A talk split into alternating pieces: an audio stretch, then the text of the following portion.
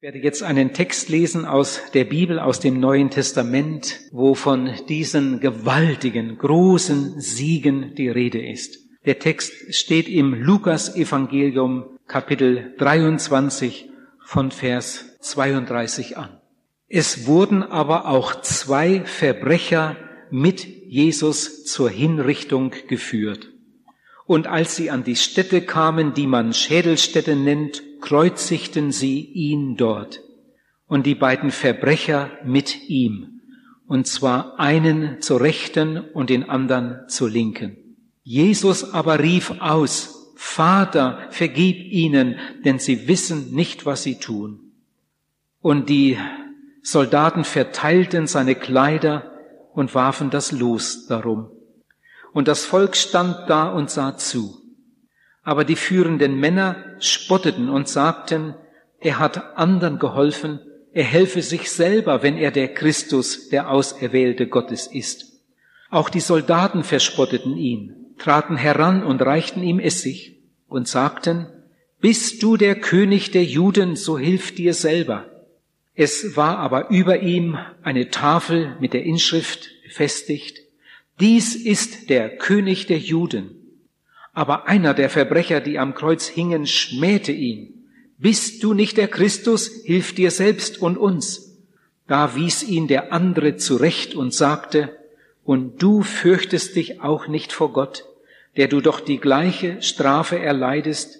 Uns trifft sie zwar mit Recht, denn wir empfangen, was unsere Taten verdienen.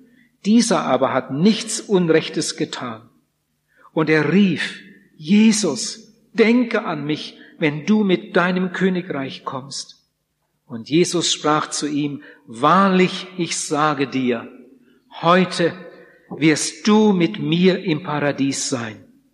Und es war schon um die sechste Stunde, das heißt, es war mittags zwölf Uhr, es war um die sechste Stunde, da kam eine Finsternis über das ganze Land bis zur neunten Stunde bis zum Nachmittag, drei Uhr. Die Sonne verlor ihren Schein und der Vorhang des Tempels riss mitten entzwei und Jesus rief laut, Vater, ich befehle meinen Geist in deine Hände. Und als er das gesagt hatte, verschied er. Als aber der Hauptmann sah, was da geschah, pries er Gott und sagte, dieser ist wirklich ein gerechter Mensch gewesen. Und als alle Leute, die zum Zuschauen gekommen waren, sahen, was da geschah, schlugen sie sich an ihre Brust und kehrten erschüttert um. Seine Bekannten aber standen etwas entfernt, auch die Frauen, die ihm aus Galiläa gefolgt waren, und sahen gleichfalls alles mit an. Die drei größten Siege in der Weltgeschichte. Ich glaube, alle drei Kreuze zeugen von einem gewaltigen Sieg.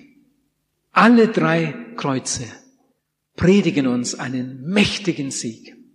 Ich denke, dass kaum jemand hier im Saal ist, der nicht schon einmal eine Predigt gehört hat über Golgatha, über das, was damals dort geschah. Und in der Predigt oder in den Predigten ging es wahrscheinlich hauptsächlich oder nur um das, was an dem Kreuz in der Mitte passierte. Aber wir haben gerade gelesen und die meisten wissen, dass damals auf Golgatha nicht ein Kreuz, sondern drei Kreuze standen. Dass drei Gekreuzigte dort hingen und alle drei an jenem Tag dort am Kreuz starben. Ich glaube, alle drei Kreuze predigen uns einen gewaltigen Sieg. Das Kreuz in der Mitte predigt uns den Sieg der Liebe.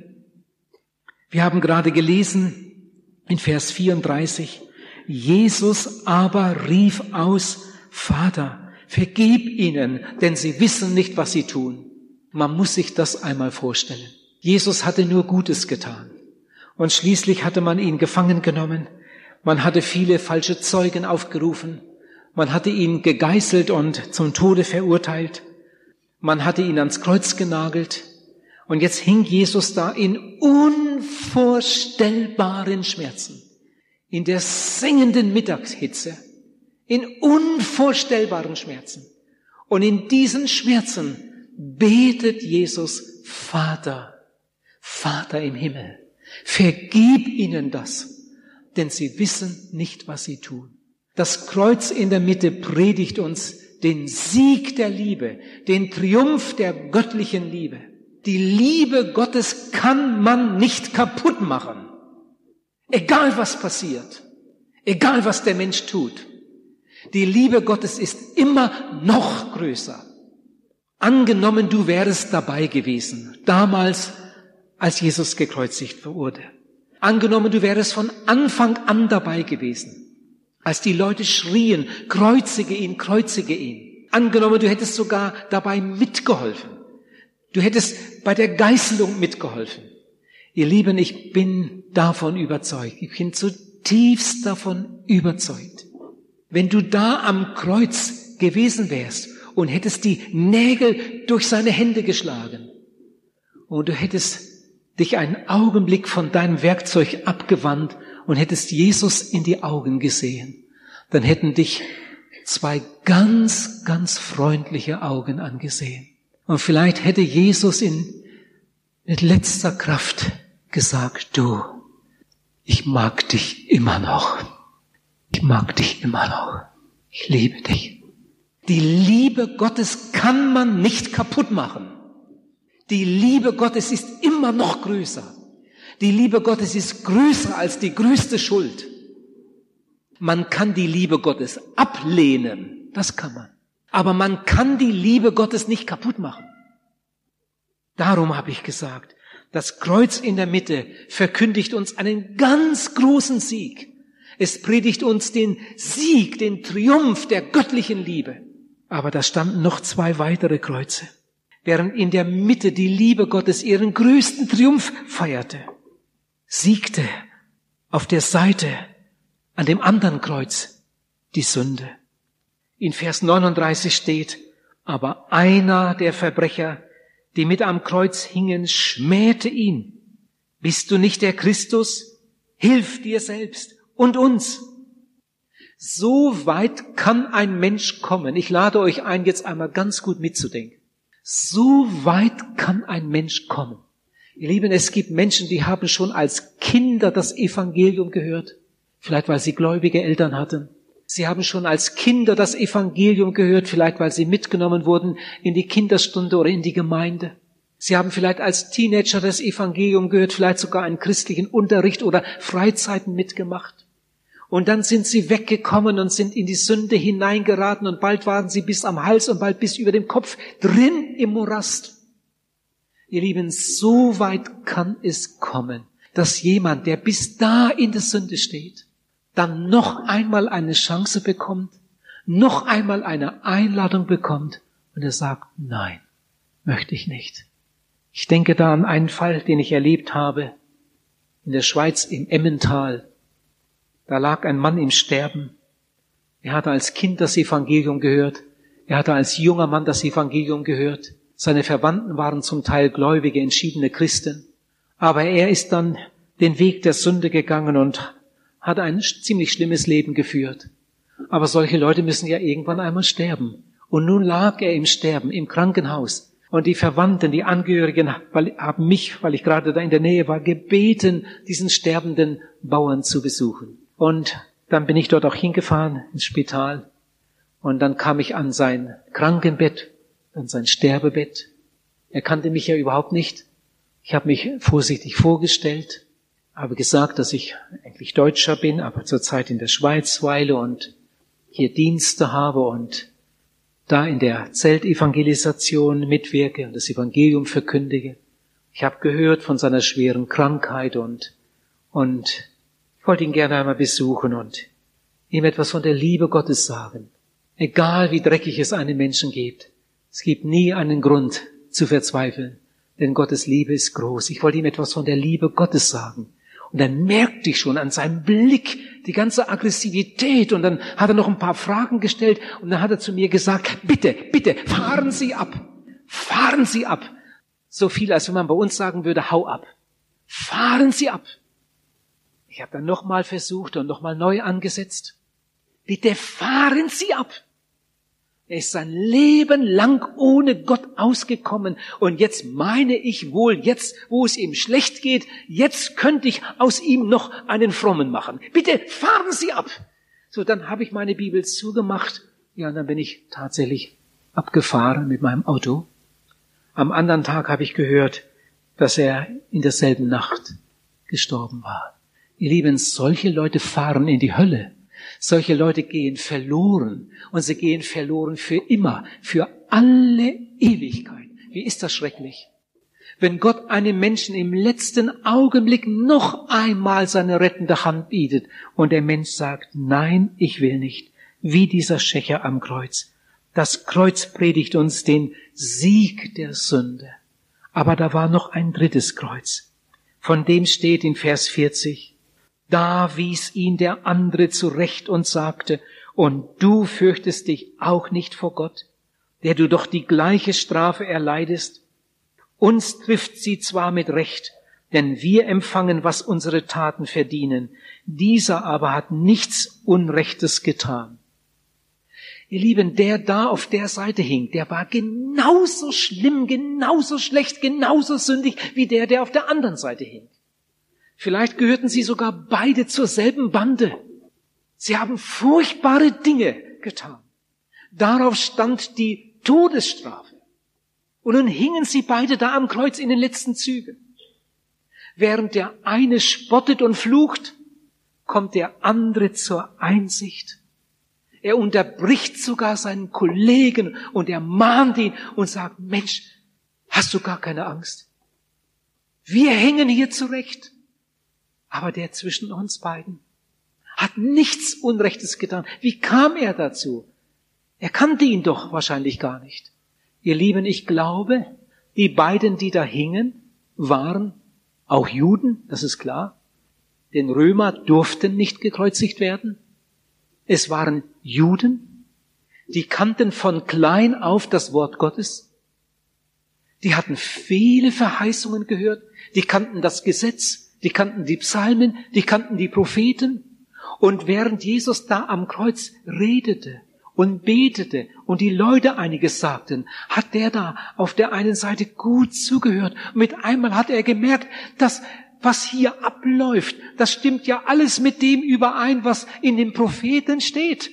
Das ist ja der Retter, der verheißene Retter. Und als er dann Jesus auch noch beten hörte und reden hörte, da wurde er so innerlich überzeugt. Das ist kein gewöhnlicher Mensch, das ist der Retter. Und mit seiner letzten Kraft wendet er sich an Jesus und fleht ihn an. Denke an mich, wenn du mit deinem Königreich kommst. Und Jesus antwortet diesem sterbenden Schwerverbrecher, du wirst mit mir im Paradies sein. Wie bitte? Du Jesus sprach nicht mit einem anderen, sondern mit dem da. Du wirst mit mir im Paradies sein. Ihr Lieben, die beiden Mitgekreuzigten, und jetzt muss man gut mitdenken, die beiden Mitgekreuzigten sind die Repräsentanten der ganzen Menschheit. Wenn du diese beiden Mitgekreuzigten ansiehst, dann hast du sozusagen die ganze Menschheit vor dir. Alle sind schuldig. Alle. Alle ohne Ausnahme. Alle sind schuldig. Alle gehören dahin, wo die beiden hingen. Alle sind schuldig. Aber Jesu Kreuz teilt die ganze Menschheit in zwei große Gruppen. Die einen lehnen sein Angebot in Bekehrung und Wiedergeburt und damit die einzige Möglichkeit der Errettung ab und sie gehen ins ewige Verderben. Die anderen kommen zur Sündenerkenntnis. Sie wenden sich hilfesuchend an Jesus und sie werden gerettet für das ewige Leben. Oh, wie oft habe ich über Golgatha nachgedacht. Der schönste Gottesdienst, den es für mich überhaupt gibt, ist der Abendmahlsgottesdienst. Ich bin ja gern in der Gemeinde und wenn ich zu Hause bin, fehle ich nie, es sei denn, ich wäre todkrank. Das ist ja immer der Höhepunkt der ganzen Woche. Aber der absolute Höhepunkt im Monat ist für mich immer der Abendmahlsgottesdienst. Manchmal muss ich mithelfen beim Austeilen vom Brot und Kelch. Ich bin immer froh, wenn ich nicht gebeten werde, mitzuhelfen, nicht einfach da sitzen kann. Dann kann ich zwischendurch einmal die Augen zumachen bei einem besonderen Lied oder während dieser Text gelesen wird, der meist zum Abendmahl gelesen wird. Und manchmal sitze ich da mit geschlossenen Augen und dann gehen meine Gedanken nach Golgatha. Und so mit meinen inneren Augen sehe ich es dann vor mir. Jesus da, am Kreuz. Beide Hände ausgestreckt. So als wollte er die ganze Welt zu sich ziehen. So als wollte er alle umarmen. Ein gewaltiges Bild. Ihr Lieben, ich bin davon überzeugt, dass damals an dem Tag, als diese drei gekreuzigt wurden, der Vater im Himmel ganz gewaltig mitgeholfen hat, dass die Soldaten die Kreuze genau in dieser, in dieser Reihe aufstellten und dass Jesus nicht auf der linken Seite, nicht auf der rechten Seite, sondern in der Mitte hing. Stell dir einmal vor, die drei Kreuze hätten hintereinander gestanden. Angenommen, Jesus wäre vorne am vorderen Kreuz gewesen, hinter ihm ein Verbrecher, dahinter noch ein Verbrecher, hätten die beiden ihn nicht sehen können. Sie hätten wahrscheinlich auch nicht verstanden, was Jesus gesagt und gebetet hat. Stell dir einmal vor, Jesus wäre auf der Seite gewesen, ein Verbrecher links neben ihm und der andere noch ein Stück weiter, der da außen, der hätte ihn, nicht sehen können, weil der andere ihm die Sicht genommen hätte, hätte wahrscheinlich auch nichts verstanden. Aber Gott hat da mitgeholfen. Gott hat den Soldaten die Herzen so gelenkt, dass sie es so machen mussten. Jesus in der Mitte und im gleichen Abstand links der beiden Verbrecher. Denn Gott wollte diesen beiden noch im letzten Augenblick noch einmal eine Chance geben. Und jetzt hingen sie, diese beiden Verbrecher, zwischen dem sterbenden Gottessohn, dem Retter der Welt. Jedem streckt Jesus eine Hand entgegen. Gerade so, ach, ich muss gerade an die Predigt denken, die Jesus gehalten hatte, einige Tage vorher, wo Jesus sagt, wer da will, der komme zu mir. In einer anderen Predigt sagt Jesus, komm mit her zu mir, alle, nicht einige, nicht einige besonders ausgesuchte, sondern kommet her zu mir alle, die ihr mühselig und beladen seid. Und jetzt hing Jesus zwischen diesen beiden mit ausgestreckten Händen. Der eine ergriff seine rettende Hand und wurde gerettet und der andere lehnte ab. Ja, was ist die Folge? Wer in diesem Leben Jesus aufnimmt, wird einmal von ihm aufgenommen. Wer in diesem Leben Jesus draußen lässt, der wird einmal draußen bleiben. Wer in diesem Leben Ja sagt, der wird einmal sein Ja hören. Wer in diesem Leben Nein sagt, der wird einmal sein Nein hören. Ihr Lieben, unsere Entscheidung hier ist entscheidend für alle Ewigkeit. So wie du in diesem Leben mit Jesus umgehst, so wird Jesus einmal mit dir umgehen. So lehrt es uns die Bibel. Jetzt hört mal. Alles hat zwei Seiten. Auch dieser Abend. Alles hat zwei Seiten. Und sehr oft ist es so, meist ist es so, dass eine Sache von der anderen Seite anders aussieht als von dieser Seite. Alles hat zwei Seiten. Will mal ein Beispiel erzählen. Eine wahre Geschichte. Ein junges Paar wollte heiraten. Und dann hatten sie ein Traugespräch mit dem Gemeindeleiter. Ich kann mir vorstellen, wie das ungefähr so ablief. Ich habe früher in der Gemeinde, zu der wir gehen, auch viel mitgewirkt, viel gepredigt und auch öfter Paare getraut. Bis jetzt habe ich 46 Trauungen. Ist nicht so viel, aber immerhin 46 Trauungen hatte ich da. Und jedes Mal habe ich so gemacht, dass ich das Brautpaar vorher eingeladen habe. Und dann haben wir einen ganzen Abend zusammen verbracht. Manchmal auch zwei Abende. Manchmal auch drei Abende. Über vieles geredet. Einen ganzen Abend über Zeiteinteilung, über Lebensgestaltung, über Umgang mit Geld, und so weiter. Wie wollt ihr das machen, damit eure Ehe und euer Leben gelingt? Einen ganzen Abend über Sexualität. Ein unheimlich wichtiges Thema, damit die Ehe gelingt. Und dann irgendwann kommt die Trauung. Aber jetzt erzähle ich euch eine Geschichte von einem anderen Prediger. Das war nicht bei mir. Der hatte ein Brautpaar eingeladen zum Traugespräch. Und dann saßen sie zusammen, dann kamen sie zusammen. Sie kamen in sein Büro und er hatte das schon so vorbereitet.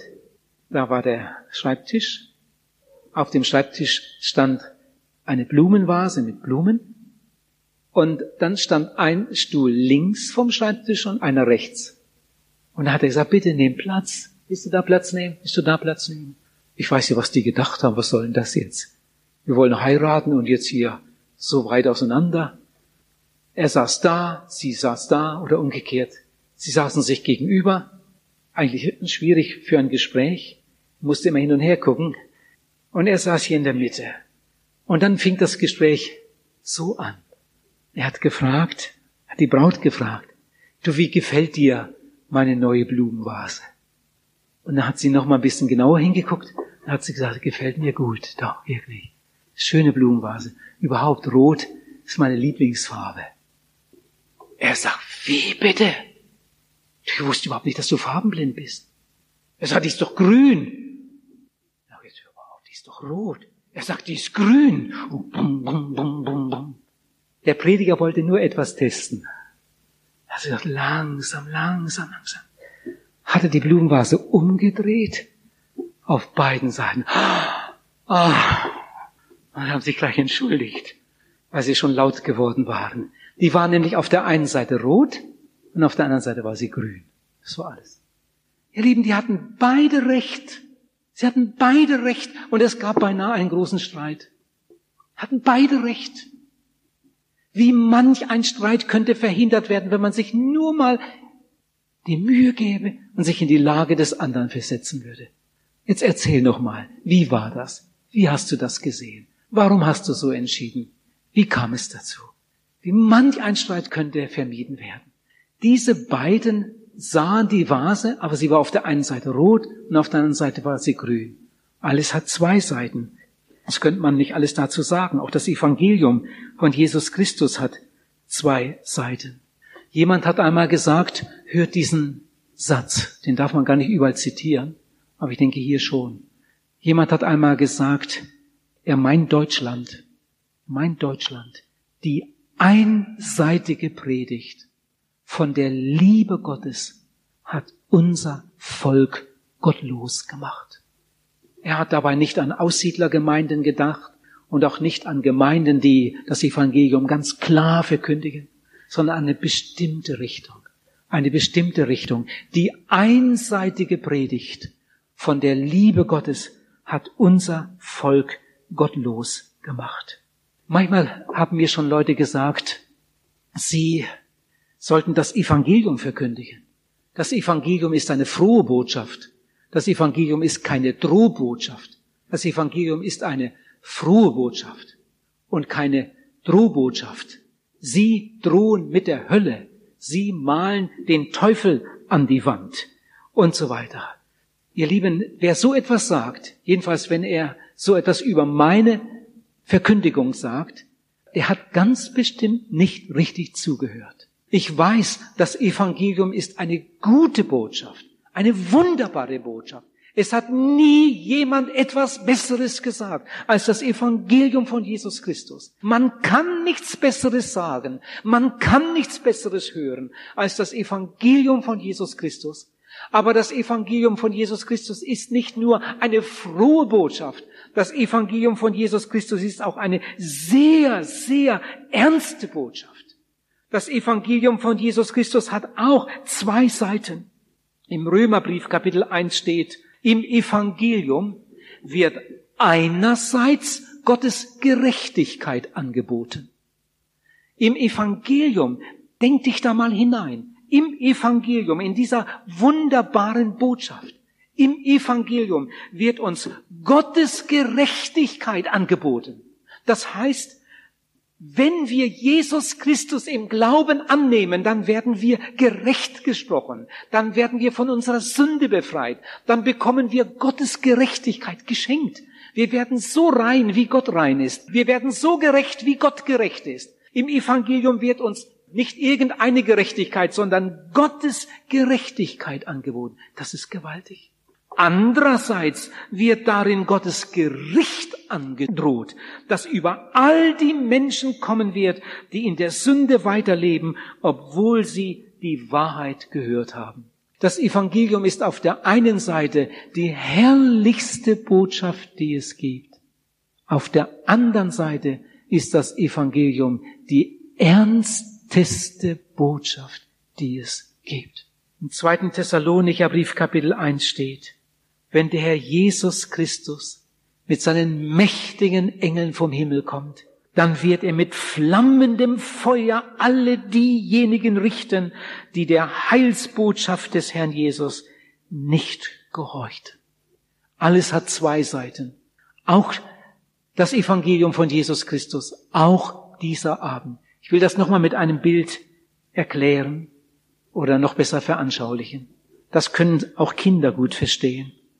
Wir haben Verkehrsregeln und wir können froh sein, dass wir sie haben, sonst wären die meisten von uns schon gar nicht mehr am Leben. Wir haben Verkehrsschilder. Auf den meisten Verkehrsschildern und äh, ja, auf vielen Warnschildern und so weiter ist nur ein Symbol, irgendein Zeichen, aber wir wissen, was es bedeutet. Es gibt ein ganz, ganz wichtiges Verkehrsschild. Auf dem steht das kurze Wort Stopp. Stopp. Ein achteckiges Verkehrsschild. Fast in allen Ländern der Welt hat es dieselbe Form. Sogar von der Rückseite kann man sehen, dass da ein Stoppschild steht. Ihr Lieben, das Stoppschild hat schon vielen Menschen das Leben gerettet.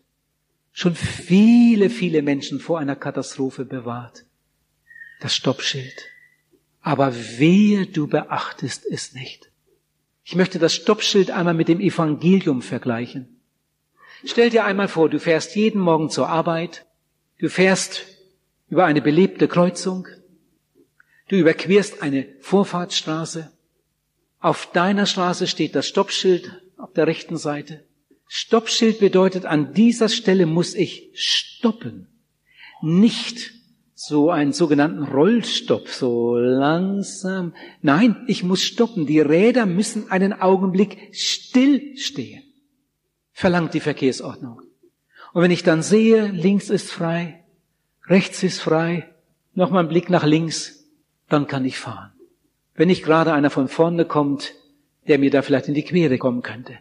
Das Stoppschild muss beachtet werden. Jetzt stell dir einmal vor, du fährst jeden Morgen über diese Kreuzung und eines Nachts hat irgendein Lausbub das Stoppschild weggenommen. Das ist nicht mehr da. Da kommt zwar einer von der Seite, aber du hast es ziemlich eilig und du fährst einfach rüber. Du kommst ja von rechts für den. Du bist im Recht. Du kamst von rechts. Es stand überhaupt kein Schild an dieser Kreuzung. Rechts vor links. Du gehst frei aus. Hast einen Verkehrsunfall ursacht, aber du gehst frei aus. Du kamst von rechts, du hattest Vorfahrt. Aber wenn das Stoppschild da steht und du fährst, obwohl das Stoppschild da steht, und du fährst einfach ohne groß auf den Verkehr zu achten rüber und du wirst erfasst von einem anderen Auto. Vielleicht gibt es in dem anderen Auto sogar Tote und du kommst mit heiler Haut davon.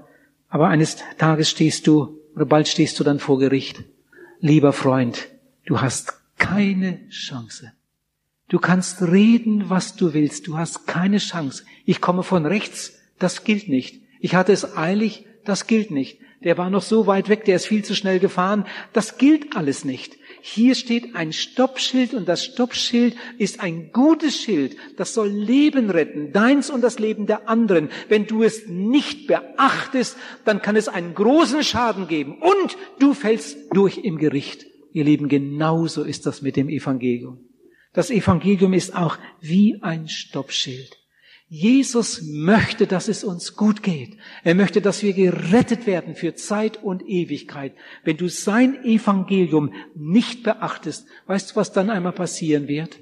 So wie der Richter bei der Gerichtsverhandlung fragen wird, warum haben Sie das Stoppschild nicht beachtet? Warum haben sie nicht angehalten? Und du kannst dich nicht entschuldigen. So wird Jesus am Gerichtstage fragen, warum hast du das Evangelium nicht ernst genommen? Warum hast du dich nicht bekehrt? Warum bist du nicht wiedergeboren? Warum bist du mir nicht nachgefolgt? Warum hast du nicht in der Heiligung gelebt? Ohne Heiligung wird niemand den Herrn sehen was manche Leute sich alles vormachen im Blick auf die Ewigkeit. Das steht doch da alles so klar, was wir zu beachten haben, wenn wir zum Ziel kommen wollen. Ihr Lieben, das Evangelium ist eine wunderbare Botschaft, die schönste, die es gibt, aber es ist auch eine sehr ernste Botschaft, die ernsteste, denke ich, die es überhaupt gibt. Der Apostel Paulus hatte von seinem Dienst eine ganz andere Meinung als viele Verkündiger heute von ihrem Dienst. Der Apostel Paulus sagt, 2. Korinther 2, Vers 16 steht das, ich bin den einen ein Geruch des Lebens zum Leben und den anderen bin ich ein Geruch des Todes zum Tode. Weißt du, was das bedeutet? Der Apostel Paulus ahnte es. Er ahnte es. Es wird einmal Menschen geben in der Ewigkeit, ja, die werden durch die Ewigkeit hindurch dankbar dafür sein, dass Paulus einmal nach Ephesus gekommen ist, dass Paulus einmal nach Korinth gekommen ist. Denn durch die Botschaft, die Paulus ihnen damals verkündigte, hatten sie Jesus und damit ewiges Leben gefunden. Paulus wurde ihnen ein Geruch des Lebens zum Leben. Andererseits ahnte Paulus, es wird einmal Menschen geben, die werden am Gerichtstage den Tag verfluchen, an dem ihnen Paulus begegnet ist, an dem ihnen Paulus von der Möglichkeit der Errettung gesagt hat. Hätte ich diesen Mann nur nie gesehen, hätte ich diese Predigt nur nie gehört, wäre ich diesem Paulus nur nie begegnet, aber jetzt kann ich mich nicht mehr entschuldigen. Paulus war den einen ein Geruch des Lebens zum Leben und dem anderen ein Geruch des Todes zum Tode. Hört einmal, wie unterschiedlich die Reaktionen sind auf das Hören des Evangeliums. Auch heute Abend ist das wahrscheinlich so. In Apostelgeschichte 2, Vers 37 wird uns eine ganz interessante Sache geschildert. Der Apostel Petrus hatte eine gewaltige Predigt gehalten. Und dann steht da, Vers 37, als sie das hörten, seid ihr ganz wach? Als sie das hörten, ging's ihnen durch und durch und sie sprachen zu Petrus und den anderen Aposteln, ihr Männer, liebe Brüder, was sollen wir tun? Sie hatten das Evangelium gehört. Das Evangelium ging ihnen durch und durch. Und sie hatten nur noch einen Wunsch, gerettet zu werden. Brüder, was sollen wir tun? Wie geht das vor sich? Was muss man machen? Wie wird man gerettet? Ihr Männer, liebe Brüder, was sollen wir tun? Es haben sich ja dann viele bekehrt. So, dann vergingen einige Tage, dann vergingen einige Wochen, und wieder stand Petrus vor einer Menschenmenge, aber diesmal waren es andere. Und Petrus predigte wieder. Über was predigte er? Er predigte wieder über Jesus. Er predigte wieder das Evangelium. Und da waren wieder Männer und sie hörten den Petrus reden. Und weißt du, wie die Reaktion war? Apostelgeschichte 5, Vers 33. Als sie das hörten, genau dieselben Worte, ging's ihnen durch und durch wieder dieselben Worte. Und sie planten sie zu töten. Muss man sich mal vorstellen. Eine Versammlung, Petrus predigt, das Wort geht ihnen durch und durch, sie sind überführt von ihrer Sünde und sie fragen, was müssen wir tun? Was müssen wir tun? Wie können wir gerettet werden? Eine andere Versammlung, derselbe Redner, sie hören dasselbe Evangelium, es geht ihnen durch und durch und sie überlegen, wie können wir diese Männer töten? Wie können wir diese Menschen loswerden? Genau die entgegengesetzte Reaktion. Ich habe hier einen Zettel, das ist eigentlich ein Kalenderzettel, in einem christlichen Abreißkalender. Das hat mir so gefallen, darum habe ich das Blatt aufgehoben. Da sagt ein Prediger Folgendes. Wie die Not den einen Menschen beten lehrt und den anderen zum Fluchen bringt, so bringt das erweckliche Wort, besonders in der Evangelisation, die einen zur Reue, die anderen in Wut, die einen zur Umkehr, die anderen zur Abkehr. Viele wollen es heute einfach nicht mehr wahrhaben, dass dasselbe Evangelium zur Errettung oder zur Verstockung führt. Die Christuszeugen sollen nur noch ein Geruch des Lebens zum Leben sein, aber nicht mehr ein Geruch des Todes zum Tode. Aber es wird dabei bleiben, dass man sich an dem Christuszeugnis nicht nur das Leben, sondern auch den Tod holen kann. Woran liegt das? Liegt es am Evangelium? Liegt es an den Predigern? Es liegt an der Neigung des menschlichen Herzens. Ist eine Zuneigung zum Licht da, so wirkt das Evangelium rettend. Der Mensch wird ins Licht gezogen. Wird das Evangelium abgelehnt, so wirkt es vernichtend. Der Mensch weicht aus in die Finsternis. Jesus ist entweder dein Retter oder er ist dein Richter. Es gibt nichts dazwischen. Jesus ist entweder der Felsengrund, auf dem wir unser Glaubenshaus bauen, oder aber er ist der Stein, der uns einmal überrollt und uns zerschmettert, steht in Matthäus 21, Vers 44. Ich habe vorhin gesagt, das Kreuz Jesu teilt die ganze Menschheit in zwei Teile. Aber, das müssen wir ganz gut hören, nicht in Gut und Böse. Nicht in Gut und Böse. Nein. Gute gibt es eigentlich überhaupt nicht. In Römer 3, Vers 23 steht, es gibt keinen Unterschied. Sie haben alle gesündigt und sind von der Herrlichkeit Gottes ausgeschlossen. Es gibt keinen Unterschied. Ich weiß, es gibt Schwarze und es gibt Weiße, Männer und Frauen, Alte und Junge, Reiche und Arme, Kranke, Gesunde. Könnte jemand sagen, es gibt so viele Unterschiede. Ja, diese Unterschiede sieht Gott auch. Aber Gott sieht etwas anderes. Gott sieht ins Herz. Gott sieht ins Herz des Menschen. Und da kommt Gott zu dieser Beurteilung. Gott sagt, es gibt keinen Unterschied. Sie haben alle gesündigt und sind von der Herrlichkeit Gottes ausgeschlossen. Die Bibel sagt, wir sind alle Sünder. Wir sind alle verloren. Da ist keiner, der gut ist. Auch nicht ein einziger. Aber einige lassen sich retten. Wir haben das Beispiel, das Bild ja gerade hier auf Golgatha. Ich glaube, ich sagte es vorhin schon.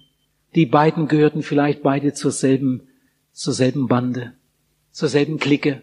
Die waren beide ganz, ganz schlimm. Der eine ließ sich retten, der andere nahm die Rettung nicht an. Wie oft habe ich in Evangelisationen das erlebt. Ein Ehepaar zum ersten Mal im Leben in einer Evangelisation. Auf dem Heimweg im Auto sagt der Mann, du, das habe ich noch nie gehört. So habe ich das noch nie gehört. Ich würde gern morgen Abend wieder hinfahren. Die Frau ist nicht so begeistert. Oh, meinst du? Aber er kann sie überreden. Am anderen Abend sind sie wieder beide da. An dem Abend ist der Mann so überführt. Am Schluss der Predigt sagt er zu seiner Frau, du, am liebsten würde ich in die Seelsorge gehen und das machen, was er da erklärt hat. Die Frau wird schon böse, während sie noch auf dem Platz sitzen. Jetzt reicht's aber. Jetzt reicht's aber. Jetzt werden noch fromm. Sie haben sich hinterher noch lange unterhalten am Auto, sind dann nach Hause gefahren. Am nächsten Abend sagt der Mann, du, ich möchte gern noch mal gehen. Die Frau sagt dann, geh. Es ist deine Entscheidung. Mich kriegt da keiner mehr hin. Am nächsten Abend ist der Mann wieder in der Versammlung. Er kommt in die Seelsorge und bekehrt sich. Und heute ist der Mann in der Gemeinde ist inzwischen ein treuer Mitarbeiter geworden. Die Gemeinde betet, die ganze Gemeinde betet für seine verstockte Frau. Inzwischen sind Jahre vergangen, aber die Frau will nicht. Die will einfach nicht. Ich habe ein Beispiel im Zelt erlebt. Da sitzt ein Pärchen, also Zwillinge, zwei junge Männer, vielleicht so 17, denke ich, ungefähr, ich weiß es heute nicht mehr so genau. Vielleicht waren sie auch 18 oder 16. Zwei junge Männer, die konnte man nicht unterscheiden. Eineiige Zwillinge. Und sie hatten sich auch noch beide gleich angezogen, wie Zwillinge das manchmal machen. Nun saßen sie da und ich hatte sie so vor mir. Predigt ging zu Ende. Ich ging ins Seelsorgezelt, kam eine ganze Reihe Leute, die sich bekehren wollten. Und einer von den Zwillingen. Der kam etwas später rein. Und dann habe ich gefragt, der junge Mann neben ihnen, war ihr Bruder? Mhm. Zwillingsbruder, ja. Da ist er schon bekehrt. Sonst hätte ich ihn ja auch gern da gehabt. Ist er schon bekehrt? Hätte ja sein können. Sagte, oh nein. Ach nein. Der wollte nicht mitkommen. Hm. Sagte ich, ich bin ja deshalb später reingekommen. Wir waren am Auto und dann ging das so. Er wollte ins Seelsorgezelt, er wollte nicht. Aber dem anderen gehörte das Auto, der hatte auch den Schlüssel. dann haben sie da eine Zeit debattiert am Auto. Schließlich hat der andere gesagt, also dann seh zu, wie du nach Hause kommst. Ich fahr jetzt. Willst du mit oder willst du nicht mit? Er sagt, ich will in die Seelsorge. Also gut, dann seh zu, wie du nach Hause kommst. Und dann fuhr der eine weg, wütend mit seinem Auto. Und der andere kam ins Seelsorgezelt und bekehrte sich. Die Evangelisation ging noch eine ganze Woche weiter. Den, der sich bekehrt hatte, den sah ich immer wieder im Zelt. Schließlich hatte er schon Kontakte mit den anderen Jugendlichen. Er saß mal da, mal da und sie unterhielten sich. Wir haben uns auch noch mal kurz unterhalten. Ich habe mal gefragt, was macht dein Bruder? Will er nicht noch mal mitkommen? Oh nein, oh nein. Inzwischen war zu Hause Funkstille. Der Bruder redete nicht mehr mit ihm, wütend darüber, dass da nun so etwas in der Familie passiert war. Ihr Lieben, das ist schon eigenartig. Das ist schon eigenartig. Da sind zwei, die haben dieselbe Mutter, die haben denselben Vater, im selben Dorf aufgewachsen. Da ist fast alles zum Verwechseln ähnlich. Und jetzt kommen die beiden in eine Evangelisation. Der eine öffnet sein Herz für Jesus und der andere macht es zu. Lieber Zuhörer, was machst du mit Jesus? Deine Entscheidung ist entscheidend. Wie gern hätte Jesus damals beide Verbrecher gerettet.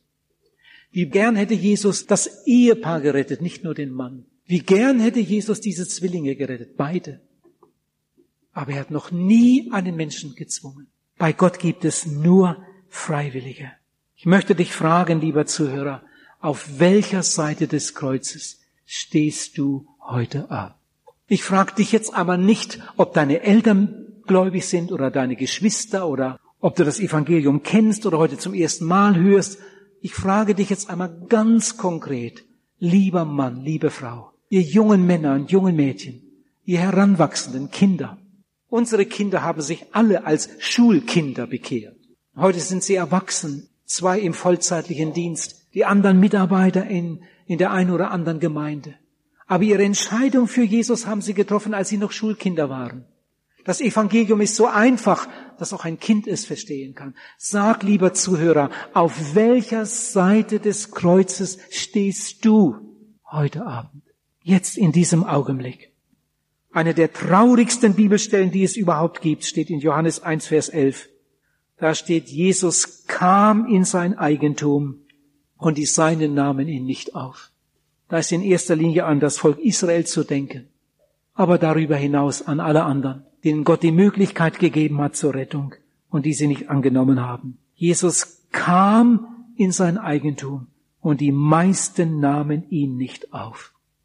Und dann steht in Vers 12, wie viele ihn aber aufnahmen. Nicht wie viele ihn hörten oder was über ihn hörten oder was weiß ich was, sondern wie viele ihn aufnahmen. Das ist ja eine ganz konkrete Sache. Wer das getan hat, vergisst das nie mehr. Wie viele ihn aber aufnahmen, denen gab er Macht, durch den Glauben an seinen Namen Gottes Kinder zu werden. Unser Wissen rettet uns nicht. Es gibt Kinder, die wissen unheimlich viel über Jesus. Meine Frau hat vor vielen Jahren Kinderarbeit gemacht Sie hat mir einmal erzählt, wenn sie dann mit der Kinderschar zusammen war am Sonntagmorgen, zuerst waren die Kinder mit im Gottesdienst, so nach einer halben Stunde gingen die Kinder dann raus in ihr Programm, dann hatte sie auch eine Gruppe, sagte meine Frau mir mal, du, der Stefan, der kennt sich in der Bibel aus. Der Stefan, der war damals noch keine zehn Jahre alt. Sie sagt, welche Geschichte ich auch nehme, welche Geschichte ich auch nehme für die, für die Lektion, wenn wir anfangen, sagt Stefan, Tante Margret, die Geschichte kenne ich schon. Die Geschichte kenne ich schon. Die Geschichte kenne ich schon. Aber jetzt weg von, von diesem Jungen. Es gibt Kinder, die wissen unheimlich viel über Jesus. Aber ob Jesus in ihrem Herzen wohnt, das ist eine ganz andere Frage. Es gibt Teenager, es gibt junge Männer, junge Mädchen. Ja, es gibt auch eine ganze Menge Erwachsene, die wissen wirklich viel über Jesus. Wenn ich an eine Evangelisation in Bielefeld denke, am Abend saßen wir da auf der Seite, die große Seidenstickerhalle. Da waren vielleicht, ich weiß nicht, 4000 oder 5000 Leute in der Halle. Der Chor sang und wir saßen noch da auf der Seite. Und dann sagte der Gemeindeleiter zu mir, du, der jetzt gerade reinkommt da hinten, auf der anderen Seite, der jetzt gerade reinkommt, die Stufen da hochgeht, Tribüne rundherum, der jetzt da die Stufen gerade hochgeht, sagte, für den beten wir schon Jahre, Jahre, Jahre. Seine Frau ist bekehrt. Seine Kinder, inzwischen erwachsen, sind bekehrt. Die ganze Familie betet für ihn. Er kommt auch öfter in die, in den Gottesdienst. Wenn Evangelisation ist, dann kommt er immer ein paar Mal und, ja, der weiß eigentlich alles. Aber der bekehrt sich nicht. Was macht man da? Was macht man da? Was haben wir schon für diesen Mann gebetet? Aber der bekehrt sich nicht. Es gibt Menschen, die wissen so unheimlich viel über Jesus, aber Jesus ist nicht in ihren Herzen. Sag, lieber Zuhörer, kannst du erzählen von einem Tag in deinem Leben, wo du eine ganz klare, bewusste, echte Bekehrung erlebt hast? Wo du Jesus Christus aufgenommen hast, hineingenommen hast in dein Herz, in dein Leben? Kannst du mit der letzten inneren Überzeugung sagen, ich bin sein und er ist mein? Christus in mir, die Hoffnung der Herrlichkeit. Unser Wissen rettet uns nicht. Du brauchst eine klare Bekehrung. Du brauchst eine Wiedergeburt. Du brauchst Heilsgewissheit. Und wenn du es noch nicht hast, oh, wenn du doch heute Abend kämst, gleich an diesem ersten Abend, es könnte der Abend deiner Errettung werden. Ich möchte euch noch ein Erlebnis erzählen. Ich hatte eine Evangelisation irgendwo in Deutschland an einem Abend. Ich war gerade fertig mit der Predigt. Ich wollte zum Seelsorgerraum, da kam eine ältere Frau und griff mich da am Ärmel und hielt mich auf und sagte ungefähr so, Bruder Paul, eine große Bitte, eine große Bitte, beten Sie für meinen Sohn, beten Sie für meinen Sohn. Da fragte ich, wie alt ist Ihr Sohn? Ja, so und so alt. Und ja, war er hier heute Abend? Dann sagte sie, ja, er war heute Abend hier. Das erste und das letzte Mal. Wieso das letzte Mal? Dann hat sie gesagt, weil er auswandert nach Kanada. Und sie hatte es so gebettelt, dass sie ihm den Wunsch erfüllen möchte noch einmal vor seiner Ausreise mitzukommen. Nur hat er den letzten Abend dann, hat es endlich geschafft und war in der Evangelisation. Aber sie sagt dann, während sie predigten, hat er an seiner Uhr gedreht, im Gesangbuch rumgeblättert. Und ich habe gemerkt, dass er überhaupt nicht zuhörte. Und als sie beteten, da stand er auf und ging raus. Den Schluss hat er gar nicht mehr miterlebt. Er ist so hart, er ist so dagegen. Sie war Witwe. Und das war ihr einziges Kind. Der Sohn wollte auswandern, der wollte weg, irgendwo was aus seinem Leben machen, ab nach Kanada. Und die Mutter war krank. Ich weiß nicht, ob sie ihren Sohn je wieder gesehen hat. Ihr Lieben, das war etwas, das ging mir auch unter die Haut, muss ich schon sagen. Und dann ging ich in den Seelsorgeraum und dann kam eine Reihe Leute, die sich bekehren wollten. Dann war ein junger Mann, der war ungefähr so alt wie der andere junge Mann, der nicht wollte. Ein junger Mann und sagt mir, was Sie da heute Abend gepredigt haben, habe ich noch nie gehört. Habe ich noch nie gehört. Sag, waren Sie noch nie in einer Evangelisation? Dann sagte er, ich war noch nie in einer Kirche, noch nie. Sag wie, Ihr Leben lang noch nie in einer Kirche? Ganz bestimmt nicht. Nein, ich habe noch nie eine Kirche von Ihnen gesehen. Sag, das gibt's doch nicht. Sag, doch, das gibt's. Ja, wo sind Sie denn aufgewachsen? Dann sagt er, in der DDR. Aha. Und jetzt sind Sie hier. Dann sagt er, ja, seit heute. Seit heute. Er war in der Nacht davor damals, als es die DDR noch gab und die Mauer noch stand, in der Nacht davor war er durch die Elbe geschwommen, war geflohen in den Westen. Und dann hat er sich da bei Behörden durchgeschlagen und bekam dann da die erste Hilfe und einige Tipps. Und dann ging er am Abend in der Stadt, so etwas hatte er noch nie gesehen, die vollen Schaufenster, das ganze Treiben da. Und plötzlich sieht er da eine Jugendgruppe, die singt Lieder zur Gitarre und verteilt Einladungszettel. Was denn das? Sowas hat er auch noch nie gesehen und gehört. Und da haben sie ihn eingeladen zur Evangelisation. Und weil er sowieso nicht wusste, wie er den Abend verbringen sollte, kam er mit in die Evangelisation und hört zum ersten Mal in seinem Leben eine christliche Predigt. Von Jesus wusste der überhaupt nichts. Und nun saß er da im Seelsorgezelt.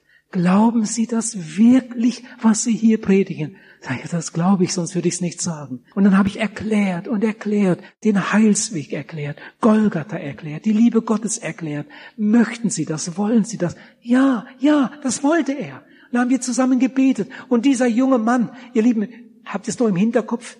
Während der andere, der von klein auf das Evangelium gehört hatte, schon unterwegs war, um seine Koffer zu packen, der mit Jesus nichts anfangen konnte, sitzt dieser im Seelsorgeraum und entscheidet sich für Jesus. Am nächsten Abend war er wieder in der Versammlung. Am nächsten Abend war er wieder in der Versammlung. Der war immer da. Und später, viel später habe ich mich mal erkundigt. Er wurde ein Mitarbeiter in der Jugend, in der Gemeinde. Jetzt weiß ich nicht, wie sein Weg bis heute weitergegangen ist.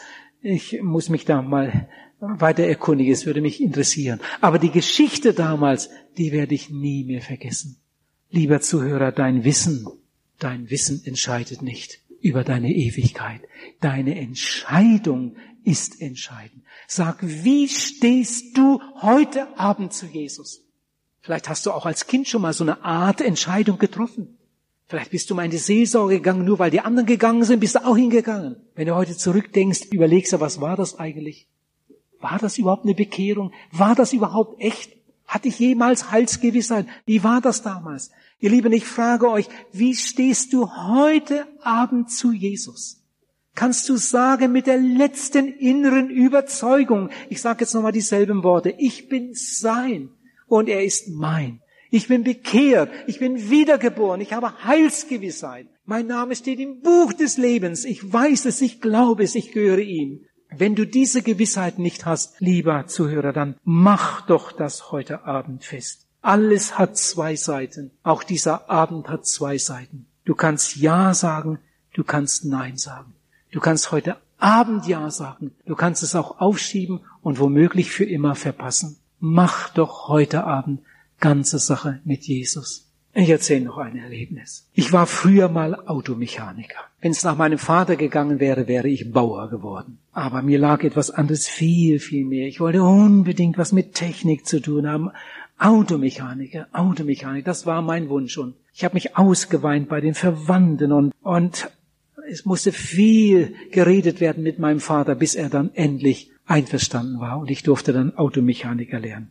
Ich habe dann eine Zeit lang im Beruf weitergearbeitet, dann bin ich umgestiegen in eine kaufmännische Tätigkeit. Inzwischen war ich zum Glauben gekommen, hatte Jesus gefunden und hat Gott mich weitergeführt und schließlich kam ich in diesen Dienst. Ich sagte es vorhin, jetzt bin ich schon so viele Jahre im evangelistischen Dienst. Als ich meinen letzten Arbeitstag hatte als Automechaniker, da ging ich am Abend, ich hatte noch einiges an meinem Arbeitsplatz da zu ordnen, die anderen waren schon alle weg, da ging ich über den Platz zu meinem Motorrad das da hinten irgendwo stand. Da war der Parkplatz. Und auf dem Weg musste ich an den Gebrauchtwagen vorbei, die da angeboten wurden zum Kauf mit Preisschildern. Und dann musste ich nochmal über einen Platz, wo die Autos standen, die am nächsten Tag repariert werden sollten und dahinter noch einige Unfallwagen. Und dahinter war dann der Parkplatz für die, fürs Personal. Und ich ging da so durch die Autoreihen. Und mit einmal sah ich da zwei Personen an einem Auto stehen so gebückt und in Gedanken versunken. Und dann dachte ich, oh, das ist wahrscheinlich ihr Auto. Ging ich etwas näher, war vorne ziemlich, ziemlich kaputt, hatte irgendwie einen Zusammenstoß gegeben. Dann habe ich gefragt, ist das ihr Auto? Sagt die Frau, ja, leider. Fing an zu weinen. Ich wusste ja nicht, wer noch drin gesessen hatte. Habe ich gefragt, ist sonst was Schlimmes passiert? Und dann zeigt sie so aufs Auto, so durch, durch die Scheibe und sagt, oh, der Griff, der Griff. Und dann fing sie an zu weinen. Ich hatte es noch nicht begriffen. Damals waren die Autos noch ganz, ganz anders. All der Unfallschutz und Airbag und was weiß ich was alles, das gab's ja damals alles nicht. Es war ein Opel-Rekord, alles Blech, der Armaturenbrett und so weiter. Und dieses Ehepaar hatte ein kleines Kind. Das konnte schon ganz gut stehen. Und weil es immer stehen wollte im Auto, immer zwischen Mamas Beinen stehen wollte und rausgucken wollte und dann oft da hin und her rutschte, hatte der Papa einen Griff gekauft, so ein Bambusrohr mit so zwei, wie sagt man, Konsolen, wie sagt man, äh, ihr wisst, was ich meine. Und hatte das da auf, auf den, äh, aufs Handschuhfach raufgeschraubt. Da stand so ein Stück ab vom Handschuhfach, so ein Griff. Da konnte sich der Kleine so schön dran festhalten, an diesem Griff. Und wenn sie dann fuhren, dann stand er zwischen Mamas Beinen, hielt sich fest und hat, konnte dann gerade so rausgucken. Natürlich sehr, sehr unvernünftig, aber hat keiner drüber nachgedacht. Der Griff war genau in der Höhe seiner Zähne. Und dann kam der Unfall. Ein Auffahrunfall. Der Unfall war wohl gar nicht so furchtbar schlimm, den beiden war eigentlich nichts passiert. Aber der Junge war dann mit seinen Zähnen gegen diesen Griff und die Mutter noch mit ihrem ganzen Gewicht gegen den Jungen. Der Unterkiefer rausgerissen, Zähne alles kaputt, ganz schlimme Gesichtsverletzungen. Und nun lag dieser arme Kerl im Krankenhaus. Und die Mutter machte sich Vorwürfe. Oh, dieser Griff. Ihr Lieben, das wurde mir zu einer Predigt. Als ich dann nachher zu meinem Motorrad ging und wegfuhr, habe ich immer gedacht, ja, der Griff, der Griff war eigentlich zum Festhalten. Der Griff war eigentlich zum Festhalten. Die Mutter hätte sich daran festhalten können, hätte sich abstützen können und der Griff war eigentlich zum Festhalten. Aber dieser Griff wurde dem Jungen zum größten Verhängnis. Oh, dieser Griff. Ihr Lieben, ich glaube, am jüngsten Tage werden Menschen vor dem Richterstuhl stehen. Und sie werden sich abwenden und sagen, oh, dieser Paulus, wäre ich dem nur nie begegnet. Oh, dieser Jesus. Oh, dieses Evangelium. Diese Evangelisation. Dieser Chor mit seinen Einladungsliedern. Hätte ich das nur nie gehört. Lieben, das alles, das alles, was eigentlich zur Rettung gedacht wird, wird denen, die verloren gehen, dann zum allergrößten Verhängnis. Warum hast du die Einladung nicht angenommen? Warum hast du der Predigt nicht geglaubt? Warum hast du Jesus nicht aufgenommen? Warum hast du dich nicht bekehrt? Warum, warum, warum? In der Bibel steht, sie werden auf tausend Fragen nicht eine Antwort geben können. Ihr Lieben, das Evangelium ist die schönste Botschaft, die es gibt, für die, die sie annehmen. Wie hat Jesus mein Leben so reich gemacht? Aber das Evangelium ist die ernsteste, ja die schrecklichste Botschaft für die Menschen, die diese Botschaft hören und nie ganze Sache gemacht haben. Oh, bitte sag heute Abend Ja zu Jesus.